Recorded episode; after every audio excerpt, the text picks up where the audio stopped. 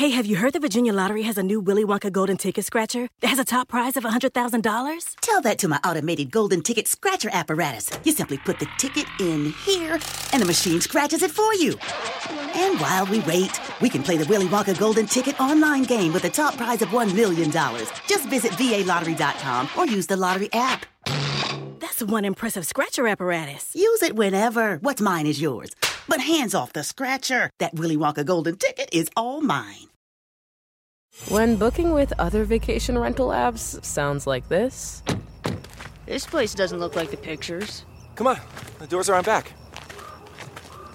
Whoa, what the? Is there a door behind all those spiders? It's time to try one that sounds more like a vacation. Look at how many spiders there aren't. Where should we lie down for eight consecutive hours first? Relax. You booked a Vrbo. Let the word go forth. Fool me once. Are you fired up? If I'm not a crook. Are you ready to go? Shame on, shame on you. It's Abe Lincoln's Top Hat, hosted by Ben Kissel. Yeah. Boom! You can't get fooled again. All right, welcome to the show, everyone. I am Ben Kissel, as always, with Marcus Parks. Hey, Ben. All right, as promised on the last episode, we got a great guest with us. He's been on before. You're going to love him. He's an ex-C I A operative. His name is Mike Baker. Thanks for being with us, Mike. Absolutely. Thank you, guys. All right, so the C I A, it's uh, it's really the it's the, it's the uh, the belle of the ball right now. Everyone's talking about the C I A. I know, I know. It rarely does it make this much news. Right. Uh, yeah, yeah. It's it's it's this is pretty wacky time right now. And obviously, it's been uh, highly discussed because they did come out and and uh, say that the Russians influenced the election here in the United States, or at the very least, uh, so discontent, uh, you know, regarding democracy, and it made people, uh, gave people a little bit of um, hesitation when it comes to what our version of democracy is, uh, which is, I suppose, sort of the goal. And then Donald Trump came out and he blamed the C I A for uh, for lying and spreading misinformation about the Russians, which is a really unique situation. So as someone who was aligned with the C I A for a very long time, what are your thoughts on Donald Trump's approach uh, you know, to uh, to the institution? Yeah, uh, it's uh, I mean, it, it operates on a couple of different levels, really, right? So when he when he talks about the agency and, and you know, says some of his things that he said that have been, you know, somewhat disparaging, uh, on a professional level, you know, the, the operators at the C I A, the, the you know the folks that actually do the collection and that produce the intelligence, they really don't care, right? I mean, they they're very professional. Uh, it's it's despite what the movies and you know the big beach books would like you to think, it's mm-hmm. a very apolitical organization at the working level, uh, and so they just it doesn't matter to them. You know, they march on. They they know you know administrations come and go. They send their tasking over, and the job is just to you know follow the tasking, and you know, at the at the top of the organization, obviously, it can be a little bit different because that's a political appointment right there at the director's right. slot. And, you know, that's above my pay grade to say, you know, to what degree John Brennan, you know, is, is political. I mean, he's been around quite a while. He's got a very good relationship with Obama. He worked in the Obama White House before he went over to the agency. He has a lot of experience at the agency, uh, most of it on the D I side, the, the uh, Director of Intelligence. Well, and, You know, so, I mean, but but I guess just to, to, to wrap that point, the uh, the other part of it, though, is, you know, from a human nature side, sure, people are, are irritated or they, you know, they're concerned. Um, the concern isn't so much that they feel like they're being disrespected. The concern is that, you know, they they they, they put a lot of time, effort, resource, you know, blood, sweat, and tears into producing intelligence, collecting the intelligence on the street in some pretty awful places, mm-hmm. and then getting that intelligence to the president's desk. So the concern is not so much that he's dissing them. The concern is, all right, how you know how much attention are you going to pay to this? Right. So, of course, yes, John Brennan being an Obama, uh, an Obama appointee, uh, and, of course, the C I A is in constant competition with something like the K G B, which is, of course, uh, Vladimir Putin's uh, bread and butter. I mean, that's who trained him, and that's uh, what he is. Uh, that that's sort of where his mindset is. Do you feel as if this is a Trump uh, sort of siding with Putin to some degree in this scenario? Do you think the C I A takes it extra, uh, takes the criticism with, with an extra, you, you know, sort of um, anger because it is a competition between the K G B and the C I A on, you know, on a sort of a geopolitical level? Uh, before, uh, before we go any further, am I allowed to swear on this? Of show? course, yeah. yes. Oh, perfect. Okay, no, that whole idea that Trump has got some special friendship and that there's some brewing, you know, secret alliance between the U S and the Trump administration and Russia is a load of horse shit. That that crap is being pushed around by the uh, primarily the, the left-leaning media. That's a shocker to people that the media might lean left. Mm-hmm. Uh, but and that that part of it is just it, it's somewhat insane. It's, it's it's about as crazy as this idea that somehow Rex Tillerson, the appointee, or, or, or the he hasn't been confirmed, but the the, the Secretary of State that mm-hmm. you know may move in, you know, had some close personal friendship with Vladimir Putin. Uh, no, he operated a massive public company that had to do business and respond to its shareholders in Russia. So he has colleagues. He doesn't have friends mm-hmm. uh, overseas. I mean, this this this, this line about, you know, there, there there's this this uh, this conspiracy, you know, where the Russians and the Americans are, you know, through the Trump administration working together. It's it's it's just, it's, it's so fucking stupid. Mm-hmm. But you know, it's out there, and people are, are you know responding to it. To your point about the, the competition between the C I A and the F S B, which used to be the K G B, well, sure, that's been going on since, you know, since uh, World War Two. Um, and, you know, so the, I mean, I, I'm old enough to have started at the agency when the Soviet Union was still the number one enemy. Mm-hmm. And, you know, it was kind of comfortable times because you knew who the enemy was. And, you know, there was some predictability there. It's not, you know, like the crap now with, with terrorism. Uh, and so... You know, we're well versed in dealing with uh, the Russian intelligence service. Um, Putin is uh, is an interesting cat in that, uh, yes, he was, you know, he was pretty senior over at the uh, old K G B, mm-hmm. and you know, in his mind, the collapse of the Soviet Union is disastrous. Uh, so he, you know, he's everything he does is in. Mm-hmm. you know, line with the idea that he wants to rebuild the Soviet Union in some capacity. Right. Well, so that's, that plays... We need to take that into account every right. time we deal with it. You know, a lot of people are calling Trump or equating Trump to Ronald Reagan because, of course, Ronald Reagan had quite an intimate relationship in a lot of ways with Gorbachev. But, of course, the result of that relationship was the crumbling of the Soviet Union. I was on Meghan McCain's show this week, and I did equate uh, what Trump is currently doing with the Soviet Union. I think he's trying to destabilize the Chinese government, hence taking the phone call from the Taiwanese president. Um, but doesn't it seem like it's almost the inverse, what Trump is doing right now with the Russians as opposed to what Reagan was doing? Because it seems as if they almost want to recreate the Soviet bloc to harken back to the eighties, seventies, sixties, fifties when we did have one enemy. Yeah, and I think that also plays like when Trump came on to the ticket, that one of the big things that they wanted taken off uh, from the Republican platform uh, was their stance against Russia uh, and uh, Russia's intervention in the Ukraine. So do you think that would, that would just make for a simpler geopolitical world? Well, I, I, I don't yeah, I, I don't think that's necessarily um, the grand vision over there at uh, you know Trump headquarters. Um, is to recreate some sort of, you know, uh, you know, bipolar world. Uh, but I think that, you know, look, over the past several years, okay, um, if we just kind of look at, at where we've gotten to with foreign policy, our relationship with, with Russia uh, hasn't been in our own best interest. Right. So if you have to assume that every nation has to act in its own best interest, national security interests, economic interests, you know, we seem to have been over the past several years kind of apologizing for being for doing that. We're doing what every other nation does. Mm-hmm.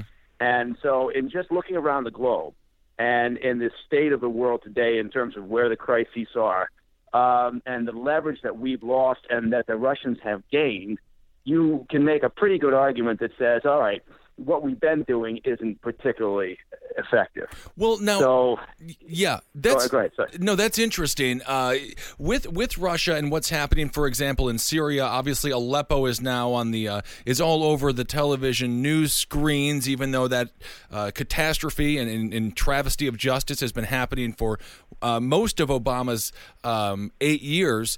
Uh, specifically, obviously, much more here in the past two.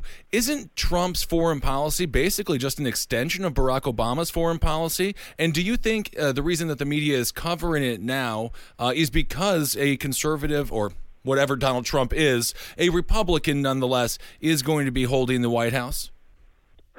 I, well, I think to your point, you know, in, in sort of narrow terms, yes. I mean, I think, you know, if Trump did nothing else other than just continue every policy that, that Obama had, he would still take an ass kicking um, because that's just the way it's going to work in terms of the media now battling, or, you know, a Republican, or, you know, the point you made, or whatever, whatever he is. Yeah, we've talked uh, about Republican that before. Administration. Yeah, I don't know that anybody's figured it out, but, um, but I, I think that.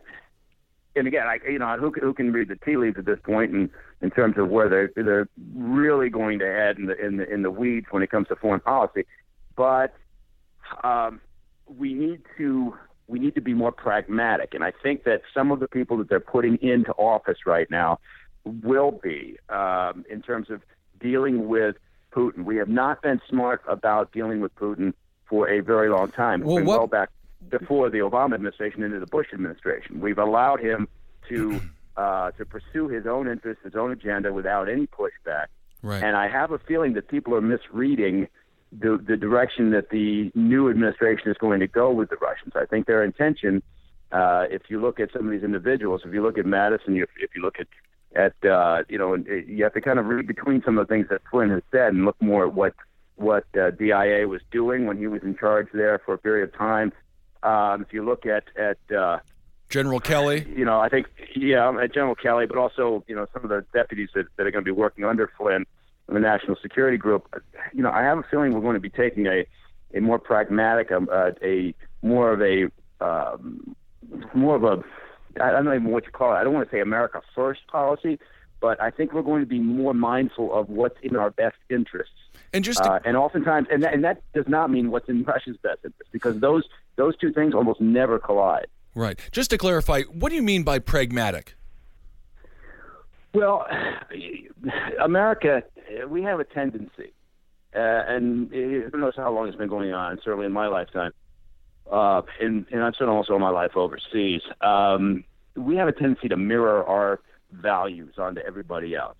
So I honestly believe this. A lot of people might scoff at it, but I, I think, you know, I've, I've got some pretty good experience in this. We, no matter what administration's in place, we try to do the right thing. And we try to do the right thing overseas. Sometimes we make a misstep, mm. but we we self-correct, and it may take some time to self-correct. But our tendency is to look at problems and try to do the right thing by them uh, for, for what we perceive to be uh, the right values. Well, the problem is we mirror that onto other nations, thinking that's how, and I know it sounds simplistic, and people say, well, it must be smarter than that, but we mirror onto other nations and we say, this is how they're going to do things, and this is how they're going to process things, and that's bullshit. That's not how the world works. Mm-hmm. And we constantly get tripped up over the decades because we we we plan and strategize and move forward with things, you know, assuming that there's going to be some, you know, pseudo community of nations, or that the nation we're dealing with is going to process information the way that we do and then react properly. Of course, and Rarely W sold happen, the Iraq. We always act surprised. Yeah, and of course, W sold the Iraq War with they'll treat us as liberators to, to, to sort of play into that notion that you're discussing here. Marcus, you had a question? Right. Uh, well, I mean, as far as us not giving, uh, or, or as far as us giving Russia a little bit more pushback, I mean, as I mentioned earlier, when uh, Donald Trump came on, one of the things they wanted taken off was uh, our opposition to Russia's invasion of uh, the Ukraine. Why did they, if we're going to be giving the Russians more of a pushback, why was that one of uh, their demands? Well, I mean, I think it's I think it's simplistic to say that their demand was to take away U S opposition to the Russian invasion of Ukraine. That's kind of phrasing it in, in unrealistic terms. Uh, so, oh, well, how, I, I how think, would you how would you phrase it then? Well, I would say that. What the problem with our dealing with Ukraine was we had no policy, right? We haven't had a policy really towards the Ukraine. Right. We talked about, you know, support, and we talked about democratic values.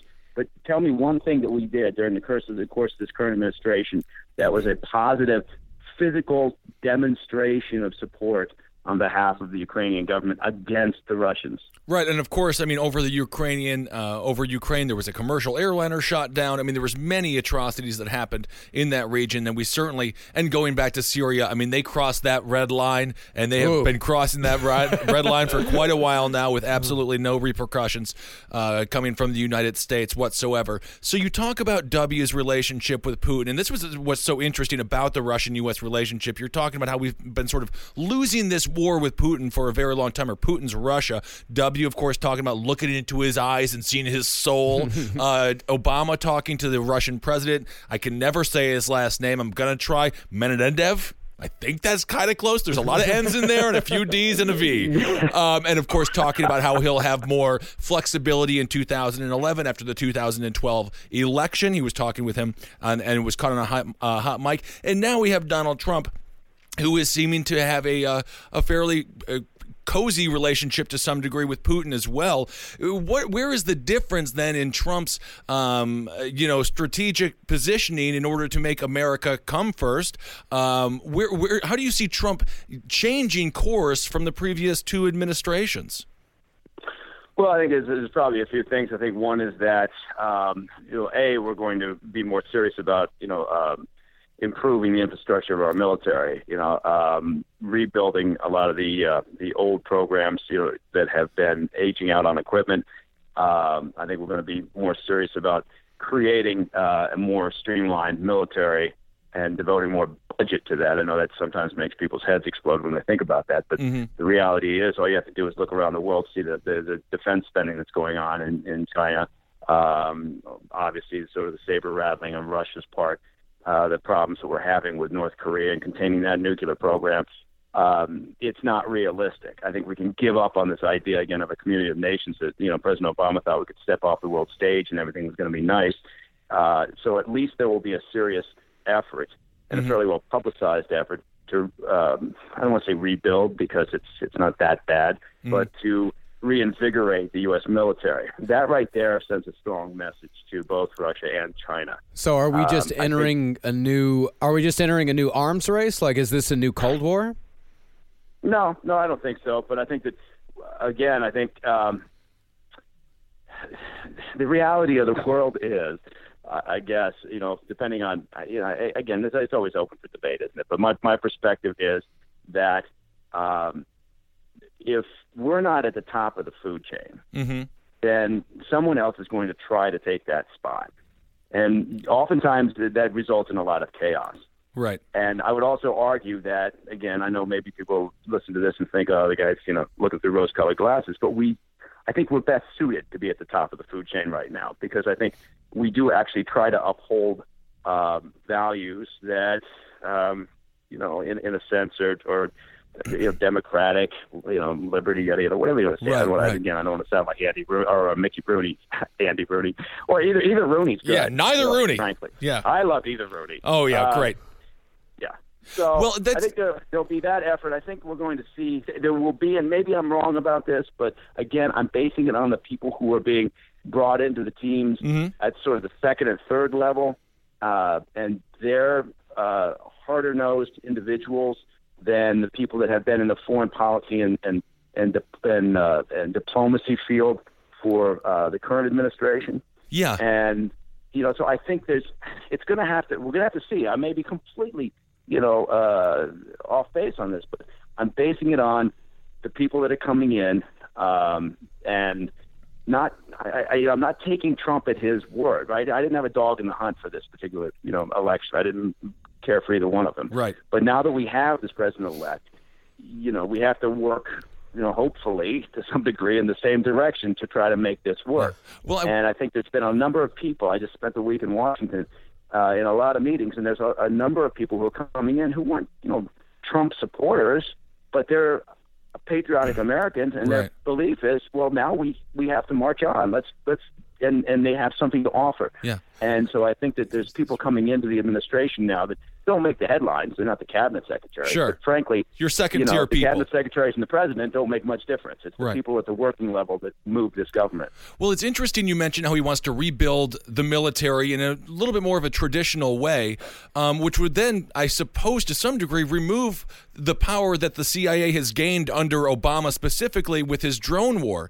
Um, so do you feel like Trump not necessarily respecting the C I A? I want to get your thoughts on Tom Pompeo, the Tea Party um, uh, politician who, who is going to be the new head of the C I A coming uh, starting January twentieth. Um, do you feel like we're trying to go back to a more traditional military uh, head, uh, you know, led? And a lot of people uh, believe that's why he's bringing the generals in. I also want to hear your thoughts a little bit later in the episode if you f- feel as if it's a military coup coming from the inside. I've heard this uh, discussed on, on, on shows and things like that. But what is you what do you see the role of the C I A right now?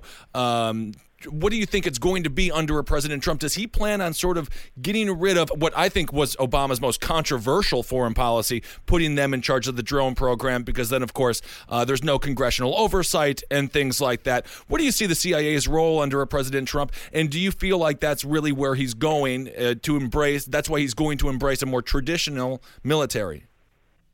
Well, I mean, it, it, you know, going back to what you just said, the, the agency had control of the drone program. Um, And, you know, the military had its own, had a very sort of separate and, and somewhat limited uh, drone capability. Right. And the military was, was pushing for more. Um, but the way that the C I A exists, um, since it was founded in World War Two, uh, gives it the ability to um, to do more. So that's why the agency, the agency typically is in places before the military shows up. I mean, the agency is, you know, our paramilitary organization, paramilitary group is, you know, they came out of the O S S, the old Office of Strategic Services in World War Two. They tend to, you know, be on the ground softening up things before, you know, Spec Ops even show up. So when you, you say know, there's, softening there's the ability up, of the agency. Sorry, what does softening up entail? Uh, it can mean a variety of things. It can mean um, it can mean uh, working with locals. You know, the you know at the very beginning of a of an operation, um, you know, coordinating and. and Um, you know, uh, providing resources. It can mean um, actually identifying and, and taking out targets. Mm-hmm. Uh, it can mean um, gathering the intel and then being there to ensure that when the you know the other teams arrive, that they can hit the right targets. I mean, so there's a there's a lot you know to it. It depends okay. on what the mission requires. But so anyway, I, I think that um, the, the C I A, its job right is essentially, even though Director uh, John Brennan a while back, a couple months ago, said that the C I A doesn't steal secrets. Of course it does. Mm. I don't know what that, you know, that's, that's, that's, that's one area where I would definitely disagree with, with Mister Brennan, who's got a lot of experience and is very sharp, but um, he sometimes can be somewhat diplomatic and political when I think it's not necessary. Mm. The agency's job is to steal information or gather information, gather intelligence primarily that protects national security Uh, interests. So it's going to continue to do, be doing the very same thing. What happened with the agency and the drone program mm-hmm. coming out of nine eleven, I mean, people think about the C I A now and they think about it in terms of, oh, it's just a paramilitary organization. Well, there's a paramilitary group within the agency, but its primary function is espionage, is gathering information. And that, you know, typically means recruiting sources um, and, uh, or, you know, and or stealing secrets, however you want mm, to put it. And, right. you know, the public better hope that we're good at it because the other nations, are, and, and are, including our allies, are doing it constantly, and they're very aggressive at it. Mm-hmm. Um, so uh, anybody who thinks that it's awful that the agency does that doesn't live in the real world. So uh, how is it going to change under the Trump administration? Honestly, I, I really don't think it will. Um, I, I most of the folks that I've spoken to, Um, look at the incoming director, and they, they like the guy. Um, he's got a good track record of, of uh, understanding, of supporting uh, the agency. He sat on the Intel Committee. He was on the uh, C I A subcommittee. You know, Harvard Law Review editor, uh, first in his class at West Point. It's a good range of experience. Mm-hmm. And he's got, he, by all accounts, he's got, um, you know, strong admiration for the, the long-term mission of the agency, and that's important. So I think that's going to be a good uh, a good choice. Uh, I think having the generals in place Um, I'm not one of those people who's worried about, you know, bringing in two or three generals, frankly. Uh, my experience has been that senior military leaders who had combat experience are a lot more circumspect and, and, mm. and a lot less inclined to rush uh, our men and women into war if there are other options, because they yeah. know how awful it is. And so I'm pretty comfortable with that. I don't think there's going to be a power grab for intel. There is, you know, the one the one part that is legitimate is that it's interesting that Michael Flynn, who's going to be the new national security advisor, mm-hmm. he's had a somewhat rocky relationship with the C I A. Um, and yet he's also a very smart and, you know, and, and uh, informed individual.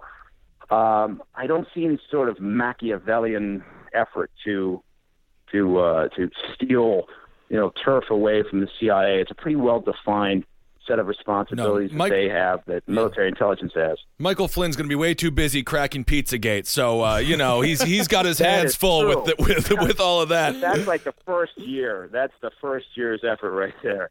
Yeah, so, absolutely. Yeah. You you mentioned um, the long-term uh, end game for the C I A. Can you give any sort of uh, what, what's the long-term mission uh, for the C I A? Is there any sort of uh, insight on that?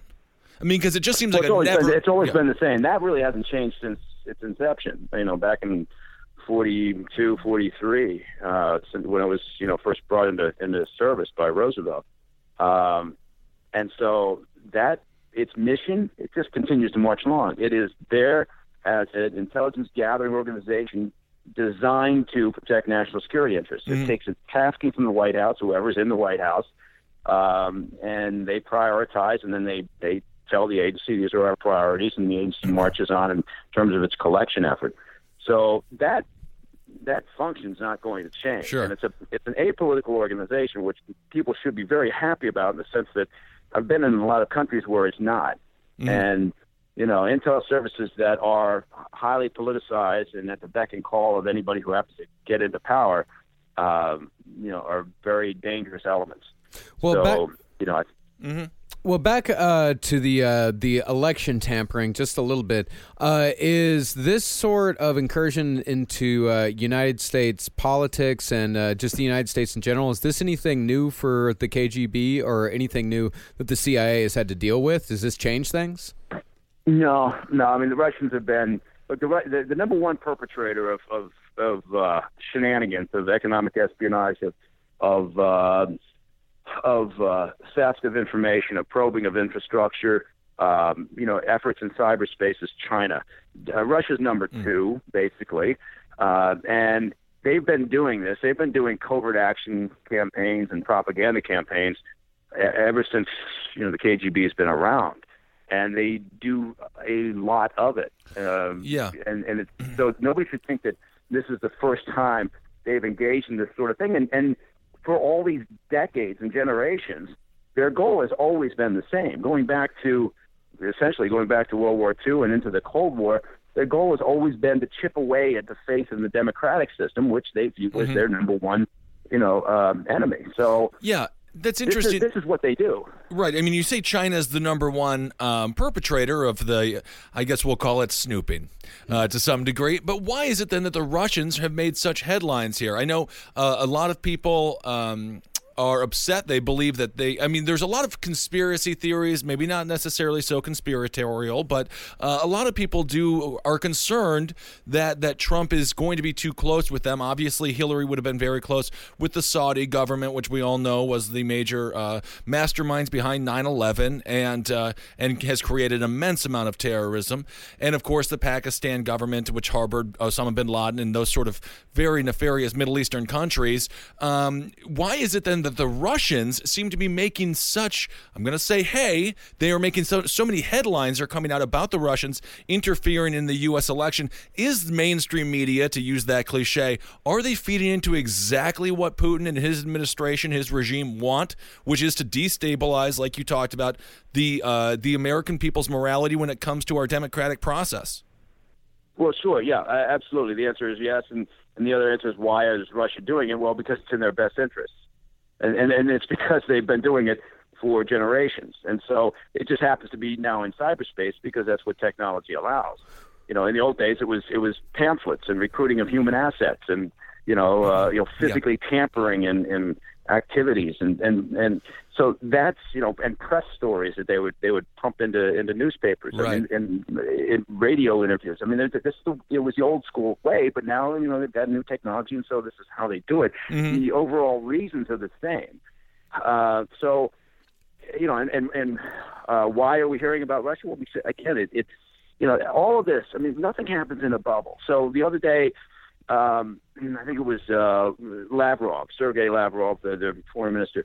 You know, he he uh, uh, praised Trump's uh, cabinet selections. Well, of course he did. Why wouldn't he? Because he knows exactly what's going to happen. Like a bunch of Pavlov's dogs, we run stories that go, oh, look, you know, he's praising Trump. So these guys are just so close. They're such, such good friends. So it's exactly mm-hmm. what they know what they're doing, and it's not like they do something for random reasons. So all of this is just part and parcel of, of the same, however you would like to call it, a covert action campaign, again, designed to, I would argue, to do the same thing that they were trying to do uh, back in, in the day when they were trying to, you know, uh, influence our actions during and just after World War Two. Right. It, does, it doesn't change. Uh, why don't we know, uh, why are we talking about China? Well, you know, people that are dealing in, in uh, you know, uh, economic espionage, people that deal in, in uh, in in that world and in, in cybersecurity, you spend a huge amount of time talking about the Chinese because of the amount of vast resources they dump into uh, doing the same thing. And it's just that, you know, it's in the it's in the Russians' best interest right now to be filling out and to, I mean, they, they're they're I guess to answer your question, Putin loves this right now. Putin is is super excited. Uh, every time he picks up a newspaper and it talks about this special relationship, supposedly, that he and Trump have. Mm-hmm. Makes him happy. Well, so, I, I know I, I just watched uh, on our last episode, we had uh, our guest recommend this documentary called Hypernormalization. It's a B B C documentary, uh, and it's absolutely wonderful. And they talk a lot about Russia and how Russia handles intelligence within their own country and how for the last few years, uh, especially under Putin, uh, the Russian government will fund a lot of different political movements within their own country with completely and totally opposite aims, where they'll um, they will back both fascist movements and anti-fascist movements. You know, they'll they'll back both, you know, socialists and, you know, neo-Nazis. Uh, is mm-hmm. And that's pretty much to, to sow chaos and to make people the people don't know what to believe. In other words, like they they believe nothing. Uh, is that what Russia is trying to do with us? Are they just trying to sow chaos? Well, it's not. It's not even really so much as it's. Not so much chaos. I mean, there's a reason behind it. There's this sort of a there's a, there's a plan behind it. Any covert action campaign is fairly well mapped out and, you know, fairly well thought through. Just think about it, it's sort of like when you come up with a communication strategy, you know, for your company or whatever it may be. I mean, it's there's there's a lot of thought that goes into it, and they don't just throw something out and see how it works. Right.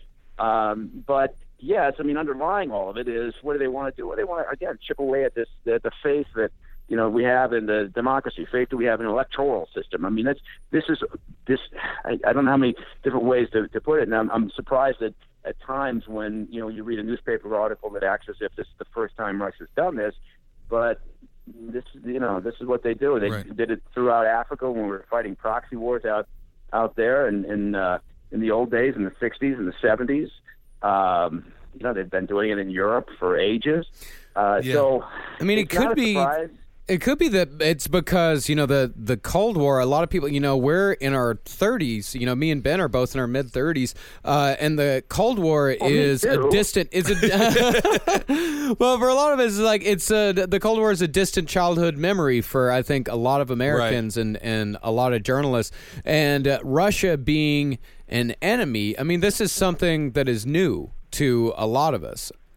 Well, that's a really good point, um, and yeah, when you when you phrase it that way, it it does make sense. I guess I hadn't really put it in, uh, thought about it that way, but it and, and and you're right. I mean, so it there has been this tendency to, I, I, in part because our politicians have been so bad at dealing with them and keep trying right. to pretend like we can, you know, foster terrific relations. Our our, our interests and Russia's interests are really never going to to uh, connect, mm-hmm. and occasionally they do uh, over little things, and we we thought. we looked at Syria and we thought, ah, here's an, an area where we can cooperate. Well, that's a load of horseshit, because the only reason the Russians are there is because they want to keep Assad in power, because they don't want to lose their only uh, port for their Black Sea fleet. Mm-hmm. I mean, there's no. It, it's a very simple world at times, and so you know, our interest in, in, in it's not because they want to fight terrorism too. I mean, as you pointed out, they've been, you know, in in their own subversive way at times, promoting terrorism in their country to support their own cause. I mean, that's, you know, Putin, to some degree, that's how he rose to power. It so, is, yeah. And to sort of piggyback on Marcus's point, uh, you know, we have a situation like Brexit. I believe it was seventy-four when they joined the European Union. It might not be the exact date, but it was in the mid-seventies uh, when the U K joined the E U. And, of course, now we have our own sort of, uh, you know, Brexit-esque feeling in this country of, uh, you know, uncertainty, what's going to happen under President Trump. And, of course, the people that voted for Brexit and for Donald Trump tend to skew higher in age, and they have a, an experience. They have a life before the E U, and they have a life during the Cold War. Do you give any sort of credence to this idea of maybe it's um, individuals who sort of want to go back? They want to retro. The nineties are in right now, um, but even the eighties and seventies uh, from a uh, from a geopolitical level, they might be more of a uh, of a sure thing to take to have a bipolar world where it's just us versus the Russians once again. And if that is the case, is there some sort of maybe? Um, Uh, you know, p- purposeful, like r- ra- rising up uh, or allowing the Russians to rise up again? Because if they are powerful, it sim- makes for a simpler foreign policy. Well, it doesn't, because the world keeps changing. So we're not going to have, you know, the fifties and the sixties, seventies again. You know, it's not, because there's there's too many other variables. There's there's the rise of, of global terrorism. There's the rise of China. Uh, there's the you know rise of North Korea as a nuclear uh, you know equipped uh, nation. There's Iran's you know, massively growing influence in the Middle East. So you know we, we're not going to be back to that. No, I don't. I mean, I see what you're saying, but I don't. I wouldn't ascribe that to you know anybody. Nobody's looking and going. You know, you'll, you'll hear you know old timers say, "Well, I wish it was the old days when it was easier," and just but they don't. You know, nobody's working to make it the old days. I guess is the way I'm saying. Okay. Um, I think that if if there's any change in policy towards Russia, part of the intent will be uh, an effort to um, promote our own economic interests.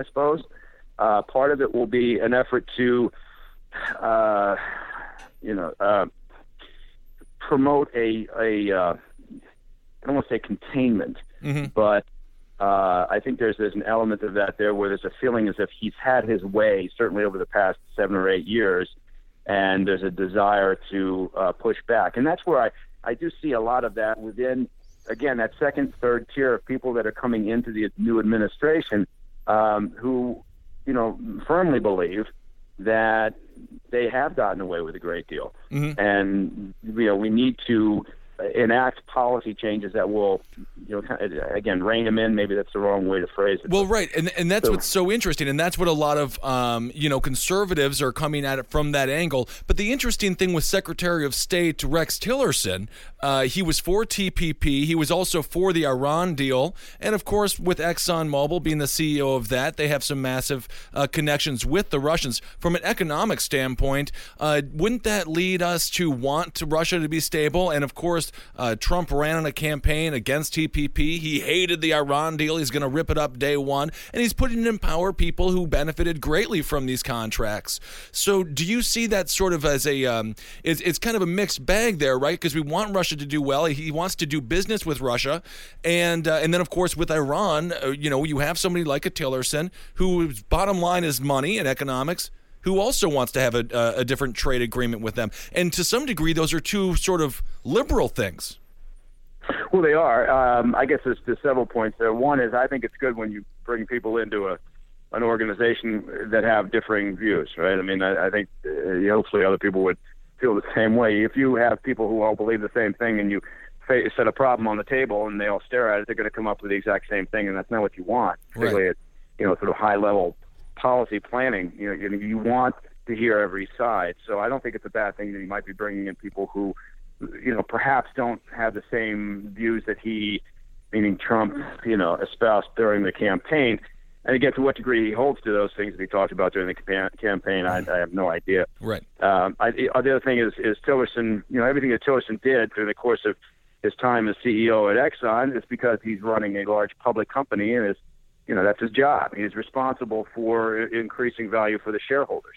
That's it. He's not responsible for, you know, anything much other than that. So I, mm-hmm. I think. Well, will he, he, he still will he still I, I, be I responsible he, yeah, for that? He, uh, well, no, no. Again, he's not. He, he's not running a company now, and I think, you know, if if if all you do is say, well, he was a businessman, so that's the way he's going to be. He's always that. Mm-hmm. Um, then it doesn't, you know, it doesn't bode well for how somebody views the, you know, human capacity for, uh, uh, you know, for thought and, and action. So I, I think. I, I personally, I'm sure lots of people disagree. I don't have a problem with someone coming in from running a massive corporate, uh, global entity, uh, and doing this. The problem we've had in Washington to some degree over the years, I'd argue, is it's, it's just a, for the most part, not the most part, that's the wrong way to put it, but it's an inbred swamp, right? I mean, it's, mm-hmm. you know, all these years, politicians felt like the only people who could actually do any of these jobs in government were actual politicians or academics. That was it. And it became a very cozy club. So part of the angst that we're seeing in the media and, and in Washington on on, uh, on the Democrat side in particular is that, you know, they're choosing people who are outside the box, and that makes them uncomfortable because maybe that means, you know, perhaps the gravy train's, you know, coming to an end. But I, I don't have a problem with that. I, I think that you can bring people in. It's like, it's like Ben Carson. I have no idea whether Ben Carson's going to be a good, you know, housing secretary. Right. But do I think, um, you know, running uh, H U D is more difficult than performing, you know, countless brain surgeries? No. Well, they are two very different skill sets. But yeah. to your point... Very, well, they're yeah. two very skill, different skill sets, but do I think that, that one can translate to the other? Sure. Do I right. think you have to be a politician um, or have to have grown up in the State Department to... Look, I know a lot of people in the State Department. Some are extremely good. Some are deadwood. You know, I'm right. sure people say the same thing about the agency. You know, but it's, it's, uh, right. I, don't, I don't have any. I don't have any problems with Tillerson coming in from the outside to, to step in and do this. No, and, and and to some degree, I do agree with you. You know, it's a, sort of a cliche as well. You know, where you show a uh, a politician, and if they wore the um, the corporations that endorse them and give them money, they would look like a NASCAR, uh, you know, covered in Tide and ExxonMobil, uh, you know, stickers. So it is interesting that the puppet master, or what many people believe to be the puppet master, Uh, in a uh, Exxon C E O such as Rex Tillerson, is now just the face uh, and is now the Secretary of State. Um, but do you feel like, you know, is it is it uh, he will always have the perspective of a businessman? And so when he does go, and a lot of people, Alex Jones, for example, InfoWars, uh, you know, he says he can be very crazy, but occasionally he can say something rational, but usually it's pretty nuts. He talked about yeah, the global. You know, he lots talks of monkeys room typewriters. Exactly, that's it. But they would often talk about globalists, and the globalists are taking over. When they talk about globalists, they're talking about global corporations, right? So now we have somebody like Rex Tillerson, who is the Secretary of State, who is, by all definition, a globalist. Is, and I think this makes uh, some people uncomfortable, and they believe that this is a victory for uh, you know the, the people that. Individuals like Alex Jones, who finds himself in kind of a pickle, uh, in a uh, in a pickle now, but they find it to be a little bit dangerous to have such a uh, corporate head now be the face of our government. Yeah, I mean, I, I could, I get that. I mean, I know this. You know, everybody comes to this from, from their own experiences, and that's how you know they, they. I just my experiences are different. I you know I look at it, and I spend enough time behind the curtain, watching how, uh, you know, the inner workings of some pretty you know, interesting parts of government go to, uh, to not really have that concern. A, I don't believe there's, you know, some global conspiracy to create a one world government, you know, and, uh, and, and B, I just happen to think that, you know, somebody who, uh, has Tillerson's background and his, uh, international experience, uh, I go back to that same word, pragmatic. Mm-hmm. Um, and I think he has the you know best interests at heart of the U S You know, look, there's always an ego part of it, but frankly, he's giving up a lot of money to become Secretary of State. He's giving up a lot of lifestyle to become Secretary of State. I've talked to a, a handful of people going into you know somewhat senior positions. They all tend to be doing it for the same reason. There's a sense of service, there's a sense of desire to do this because now it's the right time. And some of them think, well, yeah, this incoming administration. In particular, let's you know, all pitch in, you know, mm-hmm. not because they, they are Trump supporters necessarily, but because they believe now is the time when we need to pitch in. Sure. So I, I just I don't I don't have that level of concern. I mean, maybe, you know, I, I'm more thinking about um, sort of the thirty thousand foot view, I think Tillerson's going to be just fine when he sits down for meetings with, you know, global uh, leaders around the world, and he's talking treaties or he's talking issues. Um, it's good that he uh, has a perspective on on energy, because energy, you know, it's a huge issue related right. to national security overseas, and drives a lot of what Russia, as an example, does. So he knows the ins and outs of that for sure. Mm-hmm. Okay. Well, back to um, well, do back. I think he's going to be a better Secretary of State than John Kerry. Yes. Well, I John Kerry be a was Secretary atrocious. Of State than yeah. Hillary Clinton. Yes. Sure. So I, I'm, I'm not setting the bar super high. I think he's going to exceed the bar that we've had for the past couple of secretaries.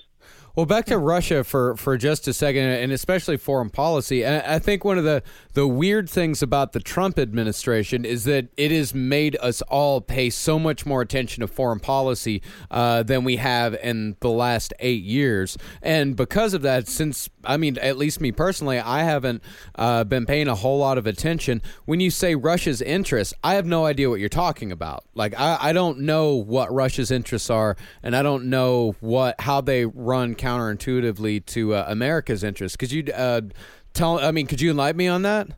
Yeah, yeah. Russia, Vladimir Putin is a very relatively simple individual to read if you just take him at his word. And and if you, if we had taken him at his word for all these years, we would have uh, been in a better position uh, vis-a-vis Russia.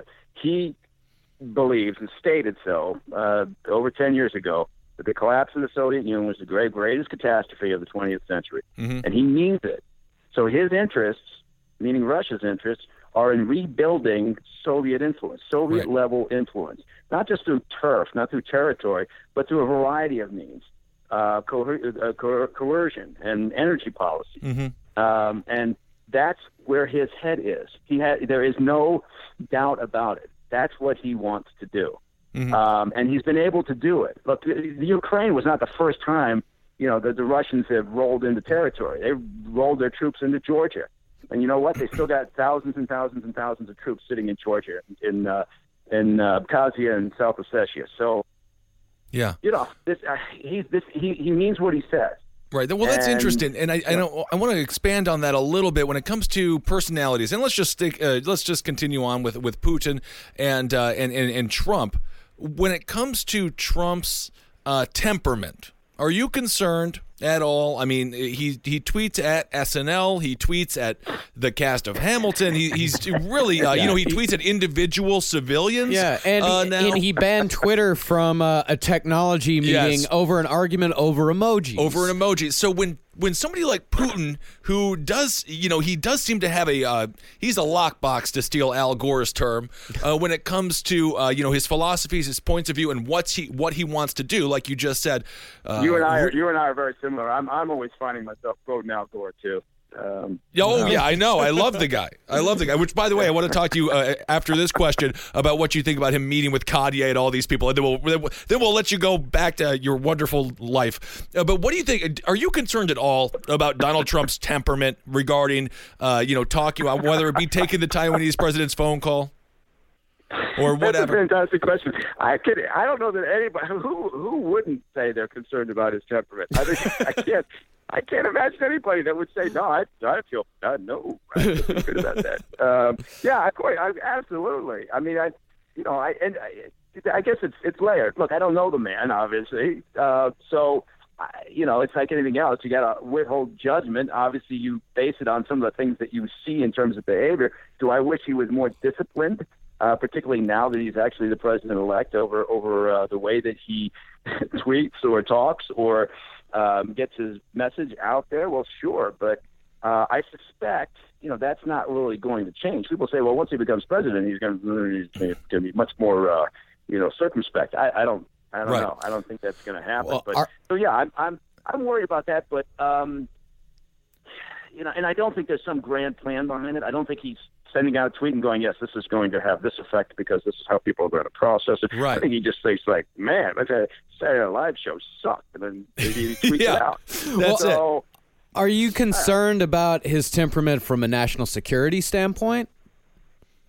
Well, um, yeah, I would be, uh, I would be lying if I said that um, I um, I'm not somewhat.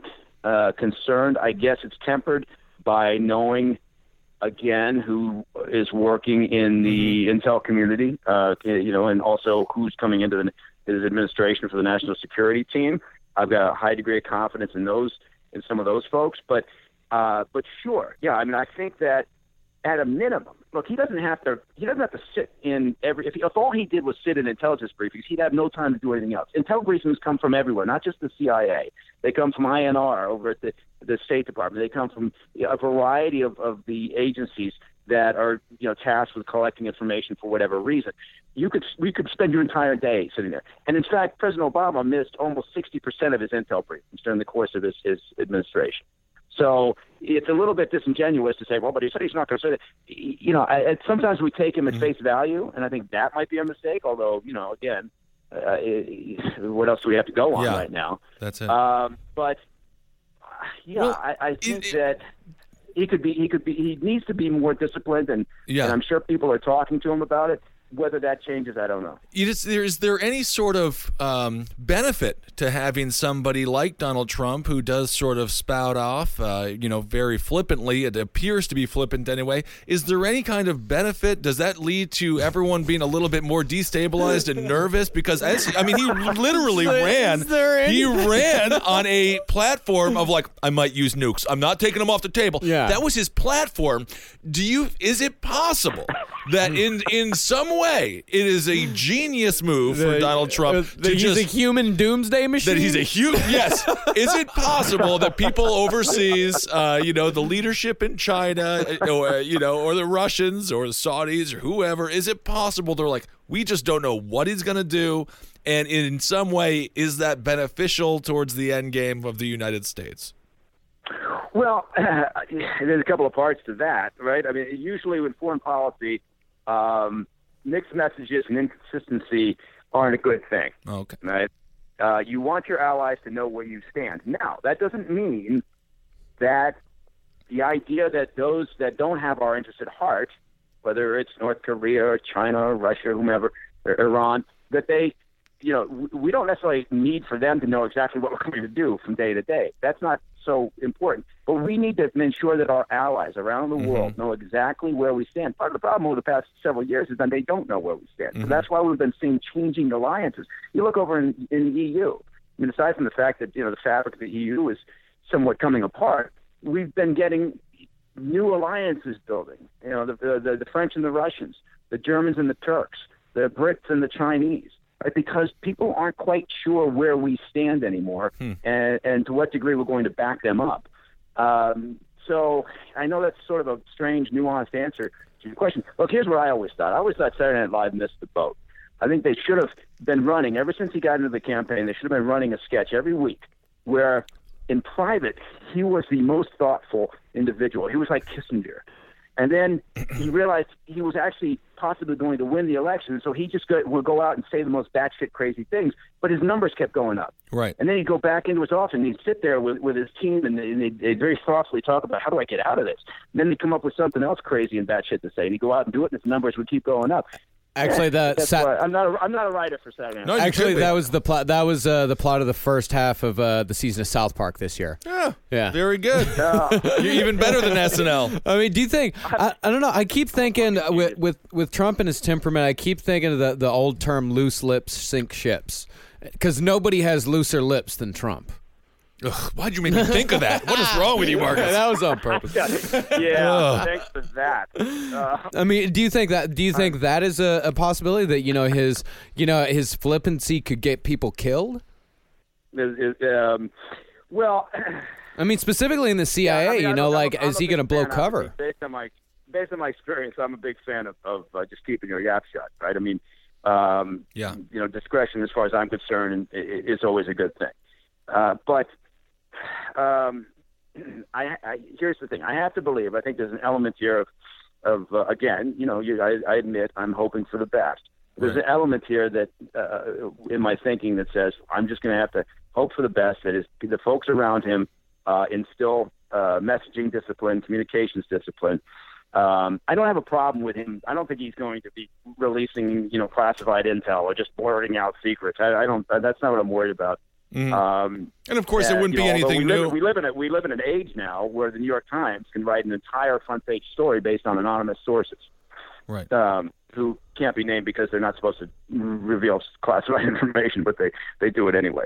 So yeah, it sort of uh, reminds me of possible. what happened. It reminds me of what happened with Valerie Plame, for example, uh, and things like that. You wonder if we might be seeing a little bit more of, uh, you know, of covers being blown for political reasons. I mean, hopefully not, because of course that's a life or death issue. Yeah, I don't think I, I, I don't believe that will be the case. I, I don't think we're not going to see some existential breakdown in the fabric of society. Mm. I think, and and the the honest to God's truth is probably that Washington is so dysfunctional. Yeah. Uh, it's like trying to turn, you know, an oil tanker. It takes forever. So if, if people think they're going to get rapid, amazing, significant, vast changes, I think that's not going to happen. Mm-hmm. Um, just aside from the, you know, the obstruction that they'll get from, you know, from the efforts from the Senate on the Democratic side, uh, yeah. you know, things don't move at light speed in Washington. Now, there'll be some some changes that will be put in place. There's no doubt about it. But you know, deregulation uh, regulation and and, uh, and other issues. But I don't think we're going to see right. massive changes like we're, we're, we're the, the media is putting out there right now. Well, it's interesting you mentioned media because I do want to talk about that just, just briefly to get your perspective on it, and uh, because I know obviously you have you have media experience. Um, first of all, do you believe that the media would be covering the Russians as much if Hillary Clinton would have won? Uh, that's my first question, because obviously the, the Russians disseminating uh, misinformation in the United States, they can't really predict a winner. They can't uh, they can't create a winner. They can simply sow discontent with the democratic po- uh, process like we talked about earlier. That's question number one. Do you think uh, it would be different coverage if Hillary won? And number two, what what responsibility does the media have now in order to make sure that people once again have faith uh, in in uh, this country? I mean, it, it, is it dangerous for them to constantly call Donald Trump or you know uh, you know certain uh, to really? I, we have to hold his feet to the fire, but at the same time, he is the president, and we do have to give him a chance, I believe, because he's not going anywhere unless these electors really do get scared to death to vote for him. Um, but what are your thoughts on, on the Hillary thing and the media's responsibility in, in making this country solidified as a unit, uh, you know, as, as a solidified unit once again? Or, yeah, you know, I, it, it never really has been, Hillary, but as much as possible. Right, right. I mean, I think if Hillary had won, yeah, I think this would be a non-story from the media's perspective about Russian influence. What do you think that somehow the, the media, if Hillary had won, the media would think, well, this is fascinating. Well, let's let's let's, let's do a, a you know investigative report on Russian influence in the in the electoral process, because no, it's not going to happen. I don't. I think that's my my opinion for what that's worth. Um, and then the other part of it is uh, what you, your second question kind of implies this idea that there will be some introspection on the part of the media following this election, and they'll think about, did we do the right thing? And, you know, I wonder, you know, maybe we could have covered this better, or, you know, hmm, maybe we need to actually become more, you know, objective in our, but I, I just, I, again, I don't see that happening. Mm. Um, And that's the voice I always put on when I'm, I'm pretending to be somebody else. I no, I like that. You should s- sell me on the Iraq War, would you? You saw that sounds pretty good. Uh, that sounds just like the media to me. Well, I, someone on our uh, someone on our Facebook group uh, brought up a really good point about, or a, a possible theory about the the Russian uh, interference. Is uh, the the point that this person brought up uh, was that it's possible that Russia still wanted Clinton to win uh, because she is a, a known quantity. Uh, but if you know Clinton won, uh, then she would have essentially an enemy in Donald Trump, constantly tweeting at her, constantly attacking her, and further eroding the process. Uh, and they just assumed that you know they never thought in a million years that America would actually elect Donald Trump. And Trump is still questioning the process, yeah. and he won. Exactly. Uh, and now that yeah. Trump and now that Trump is in, they don't really know what to do, that they never wanted Trump in. What do you think about that? Yeah. Well, here's, again, we, you know, answers always come from based on your life experiences. I, I've worked against the Russians. Uh, I've dealt with their covert action campaigns around, you know, around the world in various places. Um, and... Again, people, because they're coming at it from a partisan perspective, they won't buy this. But the Russians, the top game is they don't care, right? They don't care who won. What they care about is what they've done, and they consider this a very successful effort because look mm. what we're doing. Right, we're, exactly. we're questioning the process. We're we're talking about this to, to you know endless degree. We're we're shaking confidence in the system, which is you know if you looked and said at the at the playbook that, that Putin has on his desk, you know, for covert action uh, objectives, you know, broken down into objectives. Number one would be shake confidence in the U S system. and, and that's that's it. So yeah. there are colonels in the K G B and the F S B now who are being promoted uh, because mm. of this whole whole effort. Now, it makes it does beg the question. I, I'm sure some of the listeners will say, well, what, what about that C I A assessment that says that, you know, They they think it's highly likely that Putin, you know, did this because he wants Trump to win. Well, I mean, my answer to that is the only people who know what, what's actually in that assessment are a small number of people inside the C I A working on that project. Because not, it's not like everybody in the C I A has knowledge of everything, right? It's a need-to-know basis. So I'm read in on this project or operation, and the vast number of other people in that building are not. So mm-hmm. there's a, a small number of people. And then the other people who know about what's in that assessment and the specific evidence or information that points to any assessment are the people that they briefed, the actual not not not staffers, but the people with the, the highest clearances that sat in there, the senators that actually listened to this. Mm-hmm. And the stories that have come out about it are all based on anonymous officials, anonymous individuals talking about this, not people directly briefed or directly involved. So if I had to speculate, I'm thinking the agency uh, briefing that they keep referring to up on the Hill was probably a lot more nuanced than that. And you probably then had a couple of the senators or some of them coming out talking to their staff about it. And, you know, they're spinning it the way that they perceive or that they want right. it. Because intelligence overall, intelligence has there's a quality to it that is somewhat malleable. You can you can steer intelligence in the direction that you want to sometimes, unless right. it's just one hundred percent and you never have one hundred percent surety on anything. Yeah. So... It's an interesting, it's an interesting issue, and bears playing yeah. out. But I, you know, I, I'm thinking that the media has run with this, and the real truth is not exactly, uh, you know, incontrovertible evidence that yeah. the agency believes somehow that Putin wanted Trump to win. Well, thank you so much for your insights. I've got one more question. You know, is it about Kanye? Because I do have to get Mike. I do have to get your insights on Kanye, but you got thirty seconds for that one. So Marcus, right, first. I've got one question about like the the media response to this, like. Um, you know, and of course, like we, we here at uh, Top Hat, we're we're a little guilty about uh, being a little scared about, you know, the Russians being involved in all this. Where do we go from here? Do we just say you got us and we move on? I'm not scared. I love it. yeah, no, no. I think I think uh, it's not. It won't be necessarily the media's job. I mean, I suppose, you know, if we had an objective investigative media out there anymore, I suppose then they right. could they could pursue it. Um, but. You know, from an intel perspective, that's all I can speak to. Uh, there's a great deal of work that goes on from the N S A and from, from the agency um, and, and from the F B I. They've got terrific people at the F B I uh, involved in cybersecurity. Uh, and, you know, they're, they've been doing this for a long time. So it's not, again, it's not as if the Congress is calling for an investigation. The investigation started early in the year when we started, we started talking in, in, in general terms about Russian influence or efforts to meddle. So this has been going on for some time, yeah. and we will, you know, it, it may not come out in the public, but, you know, the the intel community, and therefore the national security team over mm-hmm. at the White House, will have an answer. They will have information about this, and they will take action. They will. There will be protocols in place to say this is how we're going to respond, uh, just as if we would do the same thing if we, you know, caught the Chinese doing something or the right. Iranians doing something. Yeah. Um, and so hopefully that response will be consistent, will be strong, Well, and, and uh, will prevent something from happening in the future. Absolutely. And to sort of be positive about it, I, I like that. I think the key word is caught. Technically, the Russians didn't get away with this, yeah. right? I mean, we, we are well aware right. of, of what they did, and uh, and hopefully people are able to um, look past their uh, partisan bias and, uh, and, and see what happened uh, for what it is. Unless they wanted to get caught. Unless they want it, and that's another good. Oh my point, well, there counterpoint. Is that. There is uh, that. All right, I'm, so I'm going to assume you love Kanye meeting with Trump. Oh yeah, who doesn't?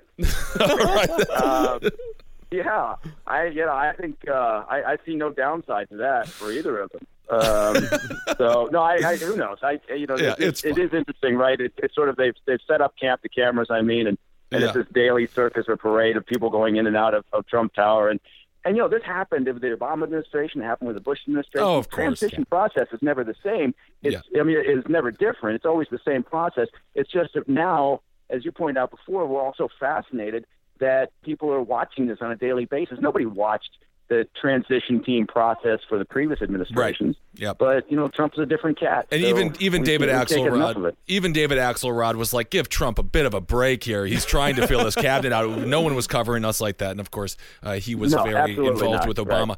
Right. Um, so uh, thank you so much for being here, Mike. Is there yeah. anything you want to plug? You got a T V uh, spot coming up? It doesn't even matter. Just you can find Mike on Twitter. It's M C – wait, what is it? M B Company Man. That's right. It's M B Company, man.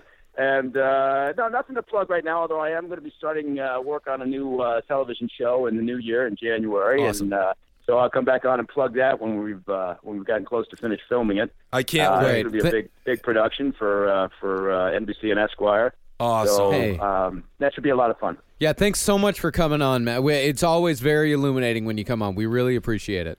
No, you guys have a great show. I, it really is. It's terrific to be able to delve into these topics. I use the word delve uh, for uh, for any period of time as opposed to like a two-minute soundbite. Uh, yeah. But uh, thanks very much, guys. Have a, have a terrific, terrific Christmas, and, and uh, hopefully talk to you again soon. Yeah, yeah. Merry Christmas, yeah. man. We'll talk to you soon. Congratulations on the That's show, good. by the way. That's awesome. Oh, thank you. Take care. Okay, bye. Bye.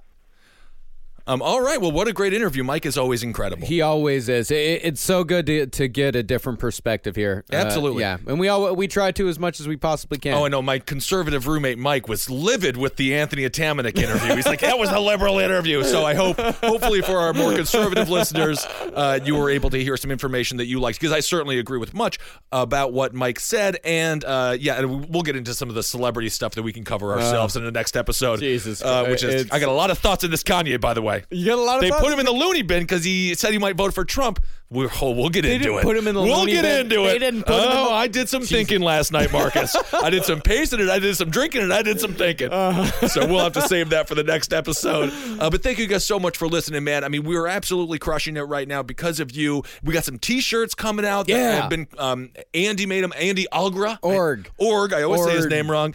And uh, I think they're really badass. Yeah. Uh, they're cool looking shirts. Yeah. I think top, Abe Lincoln's top hat. Uh, Uh, t-shirts. It's great. It's got a skull and vomit. Yeah, and a, the flag is in the vomit. I mean, who, who doesn't care uh, for that? Uh, so thank you guys so much for listening. Find Marcus on Twitter and Instagram at Marcus Parks. I'm Instagram Ben Kissel one, getting better at it. Ben Kissel on Twitter. Please tweet at me whenever you want. I try to respond as much as I possibly can. And rate and review on iTunes. Uh, we just last podcast was just uh, Vulture's Top ten podcast. Yeah, uh, which was an amazing compliment. And I think all the shows here on C C R belong on that list. So uh, thank you guys so much for listening, and we'll talk to you soon. For more shows like the one you just listened to, go to cave comedy radio dot com.